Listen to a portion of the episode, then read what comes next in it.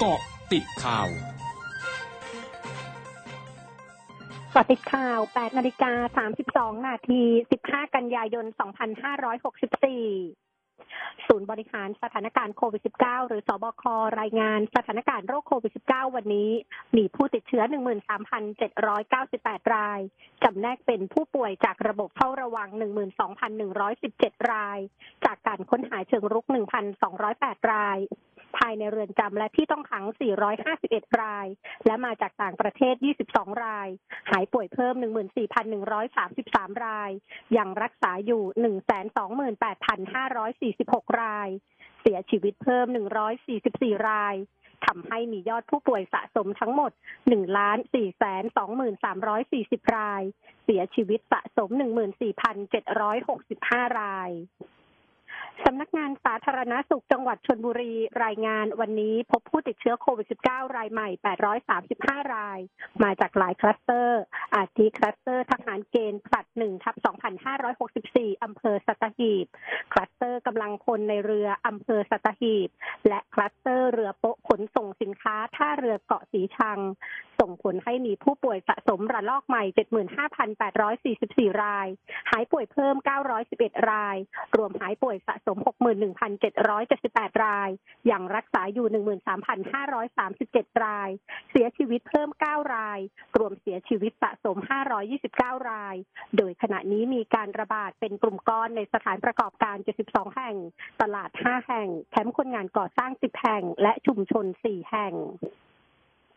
กรมอุตุนิยมวิทยารายงานลักษณะอากาศร่องมรสุมพาดผ่านภาคเหนือตอนล่างภาคกลางและภาคตะวันออกเฉียงเหนือประกอบกับมรสุมตะวันตกเฉียงใต้ที่พัดปกคลุมทะเลอันดามันภาคใต้และอ่าวไทยมีกำลังปานกลางลักษณะเช่นนี้ทำให้ประเทศไทยมีฝนเพิ่มขึ้นโดยมีฝนตกหนักบางแห่งบริเวณภาคตะวันออกเฉียงเหนือภาคกลางภาคตะวันออกและภาคใต้ฝั่งตะวันตกขอให้ประชาชนที่อาศัยอยู่ในพื้นที่เสี่ยงภัยบริเวณดังกล่าวระวังอันตรายจากฝนตกหนักและฝนที่ตกสะสมซึ่งอาจทำให้เกิดน้ำท่วมฉับพลันและน้ำป่าไหลหลากไว้ด้วยสำหรับคลื่นลมบริเวณทะเลอันดามันและอ่าวไทยมีกำลังอ่อนลงโดยทะเลอันดามันมีคลื่นสูง 1-2 เมตรและอ่าวไทยคลื่นสูงประมาณ1เมตรบริเวณที่มีฝนฟ้าคะนองคลื่นสูงมากกว่า2เมตรขอให้ชาวเรือเดินเรือด้วยความระมัดระวังและหลีกเลี่ยงบริเวณที่มีฝนฟ้าคะนองขณะที่กรุงเทพมหานครและปริมณฑลมีฝนฟ้าคะนอง60%ของพื้นที่และมีฝนตกหนักบางแห่ง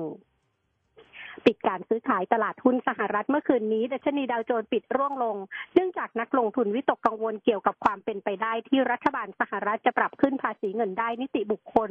ซึ่งจะส่งผลกระทบต่อรายได้ของบริษัทจดทะเบียนทำให้เกิดแรงเทขายในหุ้นกลุ่มต่างๆเป็นวงกว้างโดยดัชนีดาวโจนส์ปิดที่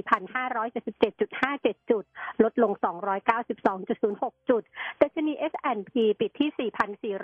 4,443.05 จุดลดลง 25.68 จุดดัชนี NASDAQ ปิดที่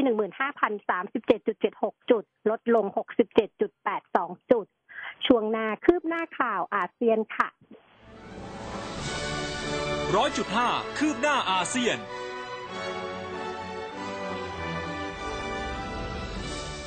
รัฐมนตรีกระทรวงการคลังของฟิลิปปินส์เผยเมื่อวันอังคารณวันที่12กันยายน